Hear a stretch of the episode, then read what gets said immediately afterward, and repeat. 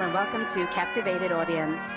My name is Marie Lundberg and joined as always by my friend and professional colleague Samantha Sheen. Hi Sam, how are you doing today? It's great. It's raining, but the flowers are growing. We have a very special podcast coming for you today from literally the other side of the world, and we are in Singapore. Namit Abid, welcome to Captivated Audience. Thank you very much. Thank you for having me, uh, Marie and Sam. I really appreciate it. Namita, could I trouble you to give us a little bit on your background and what you do for a living now you're based in Singapore? A quick intro of who I am and what I do. I run a creative banking consulting advisory service to help banks, corporates, fintechs, and regtechs. Our purpose is to simplify our client problems. We're bringing common sense back to financial services uh, to creatively solve for problems. Uh, we successfully bridge that gap. We offer a full length of services all the way from consulting, strategy, solution design, and execution. A little bit of my personal background I'm an ex banker turned entrepreneur, driving growth for a fintech, also at the moment as a client. I have worked across the board from greenfields innovation strategy uncertainty strategy, payments, transformation, you pretty much name it all. So the diverse background of, and also the most recent corporate role was running innovation for financial crime compliance for a large wholesale bank. So, Namita, you've got a pretty good lay of the land there out in your jurisdiction when it comes to banking. I'm interested to know, given the COVID restrictions that Singapore is observing, what's the Singapore regulator signaling to banks in terms of their ability to work remotely or using technology? So I think one of the things that Singapore is sort of in a pioneer, you know, digital banking, uh, a lot of technology. The the island is pretty much wired, and everything is done as much contactless as possible. So obviously, that being the sort of infrastructure I think most banks have very strong BCPs and you know have tried and tested, so they have easily moved into uh, working remotely. I think most uh, large banks or international banks, multinational banks have that infrastructure. In my 20 plus years of career, I've always worked remotely. COVID, no COVID. So I don't think that's sort of become a DNA of who we are today, right? We all work globally, we all work digitally. So but from a consumer standpoint, I think it's pretty much seamless. There's a lot of variety of payment methods that are making it contactless. You know, digital bank wallets, you name it, is, is, is absolutely possible to move. Of course, the economy is affected, but from a consumer and making it easier for the community, I think they have the right infrastructure. So definitely, I think they're uh, sort of out there. Namita, the Monetary Authority of Singapore, MAS, the regulator, they have been issuing advisory notice to the financial institutions since January, according to the FinTrade report, Keep Calm and Keep Planning. Knowing Singapore is a huge fintech hub as well, has there been any stimulus packages announced for, for the companies that might be struggling in these times? Absolutely. I mean, you know, I think one of the big uh, things for the Monetary Authority of Singapore is to really harness a collaborative ecosystem across the board for banks, uh, for fintech. They have come up with about two or three uh, stimulus in forms of grants and star forms of uh, debt that these organizations can apply for. Uh, are registered with the Singapore FinTech Association, which sort of is a non-for-profit but work they basically drive the ecosystem and work with the regulators and all the fintech. So they have a grant APIX, which is one of the big ASEAN Innovation Network, which is essentially a marketplace for APIs and to drive uh, really an API exchange for opening up cross-border and open architecture for fintech. So they're they're using that platform to drive some of that. There's a fund which has been set up by Razer for about 50 million just to help companies and they also have an AMTD solidarity fund. What they're trying to do is really help companies to go through these existing platforms. Uh, you know you're certified you have the infrastructure and then it's a lot easier to move forward. So certainly they they've uh, moved very quickly in terms of trying putting together support the government also has a lot of support for um, self-employed or uh, you know people who are running their businesses. You know, it could be uh, subsidies in terms of your rental, it's salaries. You know, just to keep make sure that the lights are on and the organization can retain people and doesn't impact the economy. Namita, here in Europe, we have a regulation in relation to what we call the eIDAS program. So that's mm-hmm. basically a program introduced first and foremost for government services where you can validate or verify your identity electronically.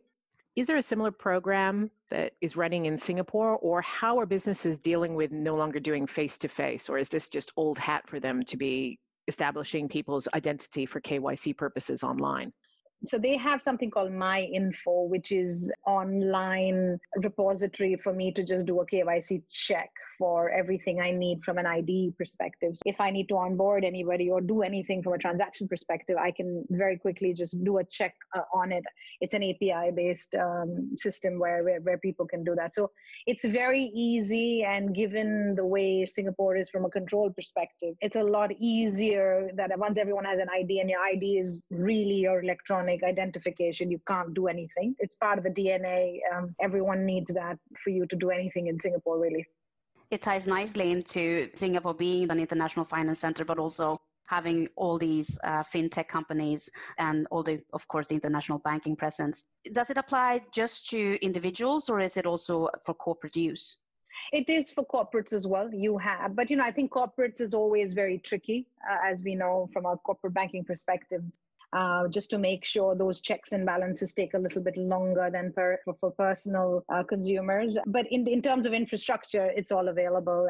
It's not very difficult to access. You can easily ping those uh, systems and get what you need. It's almost become um, electricity, right? It's become uh, blood flowing through your systems in terms of that infrastructure. I don't even think about it as something new or uh, innovative. It's, it's been part of the system for a while now for in, in Singapore compliance people have been through a ton of changes over the last 10 years. I can remember when they first were part of the legal team. Then they got moved yeah. to the risk team. Then mm-hmm. you needed your chief compliance officer or MLRO to report directly to the board. So we changed that yeah. again. They didn't even like that change. If you were to give some top tips to compliance people on how to do this better because i think sometimes we're our own worst enemies when it comes to technology and you know we turn into the abominable no people. We mm. become the people who always say no not how.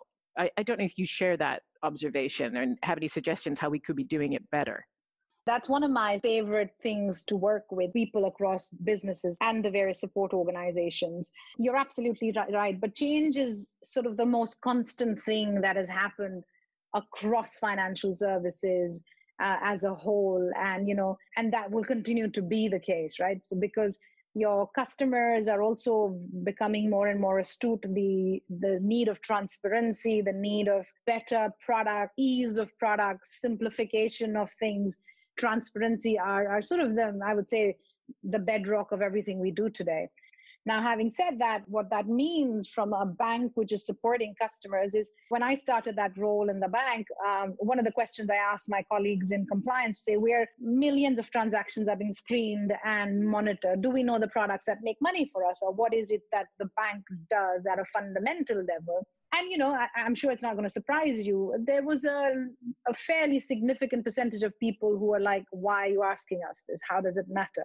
But to me that's the fundamental problem where you know both parties need to appreciate there's a role it's, it's like a manufacturing line right? And one of the banks i worked for there was a whole thing about industrialization. I mean while banking is very complicated to a degree but it also can be simplified because it's a, a very repeatable product structure that we do. I'm sure there's uh, investment bankers would disagree with me but i think there's a fundamental thing of going through the kaizen model which meant which means that you have to do something on a repeated fashion and you can improve on the back of it.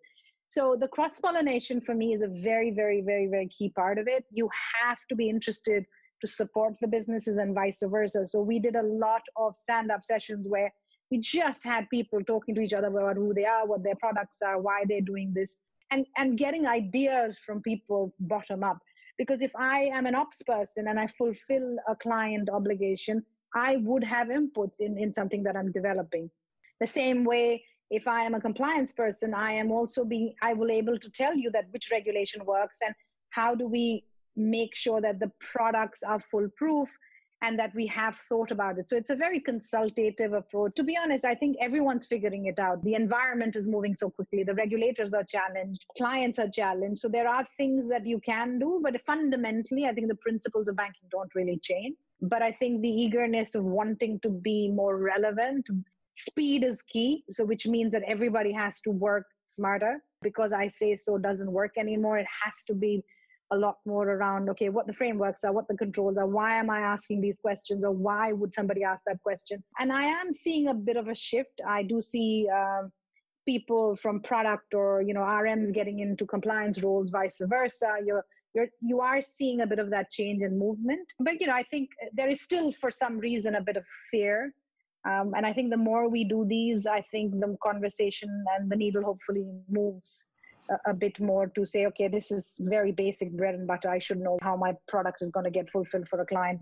I agree with you there, Namita, because it, it comes back again to risk management and understanding what kind of products you're offering to your customer base and also uh, coming back to that formal risk assessment that you need to tie it all together in uh, for a financial crime um, prevention program. I liked how you said that it, it's a cross pollination between the first and second line. If, if I put my words to, to what you said, we know that from different regulators, and we have been reading on all these cases, banks getting sanctioned and, and administrative fines that they always almost comes back to the lack of collaboration between 1st mm-hmm. and second line. What what should we do then to, to become better? Because we do know that a really good compliance officer understands the business and a really good first line person always understands the, the laws and the regulations that they need to abide by. So just give us your your top three tips. I think the two or three things um, that that i see is is really uh, being part of the process from the very beginning. So all support groups and you know you you have a a group of or, or a really smart group of people thinking about products not only on the business side but all the people who it could be tech it is risk it's compliance it's legal everyone's on the table discussing those. And being part of the journey from the beginning you can you can already make sure that you have some of those taken care of up front second thing is lesson learned from what went wrong right? I think i find that very very powerful. Hopefully you know people don't make the same mistakes. And then incorporating it to say right i also then can move seven steps. I think the frustration on the business side is that i have 700 forms. I don't know what i'm filling. So the conversation has to also shift with the, with the regulators in terms of also what are why do we need this information? I've already got all of that. How do i ensure that it's smart information and information can be reused as much as I can. I think that also is a is a big part of asking the questions to really make sure that the right answers are given in the right format. So so that becomes a key part. And I think the third important thing really is about how do you educate your customers, right? And also across your own ecosystem everyone that supports you fulfilling that you know in a correspondent banking business you need a lot of different partners and ensuring everybody is playing their part. It's the collective responsibility of everyone to have clean money flow. One of the big things is around education and what are the signs and why are we doing this. If you are equipping your first line uh, people especially who are doing the onboarding and stuff who can already assess where they are, I think a lot of problems get solved. But if you miss something, then you have the second line. But that continuous dialogue and education and enablement, I feel, is a very important part. To me, the fact that lack of collaboration or lack of conversation is not really something, it's a common sense problem, right? It's not a technical problem, right? Why are CEOs, uh, I mean, I read the Swedbank report why are why is the ceo of swedbank not aware of what his or her obligations are as a business? To me this is a fundamental thing. Anyone who runs a business has to work from a risk management perspective right? When i ran large programs i had a risk tracker was the first thing we, we set up because that that's where you know uh, if things are going pear shaped that's where it's going to start. It's not the other way around and then you develop from there one final question from me, Namita, before we close off. You're clearly a people person. You like to dialogue, you like to work things out through discussion. Mm-hmm. How are you coping? I mean, how many weeks have you been in isolation or self uh, social distancing now? you know, having been been an entrepreneur, I I land up doing a lot of my work uh, in the same fashion. Zooms, zooms, the next uh, in-person coffee, shall I say? You know, I'm okay. I think uh, I've got my two two pets who keep me busy and grounded, uh, and and sort of you know, sort of continuing to have a bit of a schedule. Um, and you know, lots of uh, house party apps and meeting, you know, catching up with friends and family so I think that sort of continues to be the case. We're all living in this virtual world, frankly. My parents live in India, I'm here, my brother lives in Germany, all my friends are everywhere. So that's something become a way of life now, right? So it is hard. I think the option of not going out is is is the hard part of it. But but you know, you're sort of okay. You're you're waiting for first of June, um, and you know, you know, there's there's light at the end of the tunnel, and that will change. But other than that you know the dogs are getting extra walks and they're like really like fourth walk of the day we usually have two walks is, is something which is i feel everybody in my neighborhood is just absolutely walking their dogs a little too extra just for an you know that's allowed that's an essential activity so yeah you know i think uh, one has to and it's the right thing right social distancing is, is an important part of something we've never experienced in our lifetime so this unprecedented uh, COVID 19 um, got to be done. So, you know, you got to do your part and keep going, really. Well, on that note, Namita, thank you so much for taking part in our podcast today. Not, not at all. Thank you so much uh, for the opportunity. Uh, you know, I wish you ladies all the luck and hopefully we get to work together again soon. And if you'd like to take part in one of our future podcasts, or if you have any ideas you'd like to share with us about future topics you'd like us to cover, feel free to reach out to us on our website, captivatedaudience.eu, or you can also drop us a line directly on LinkedIn. Until the next time, have a great day and stay safe.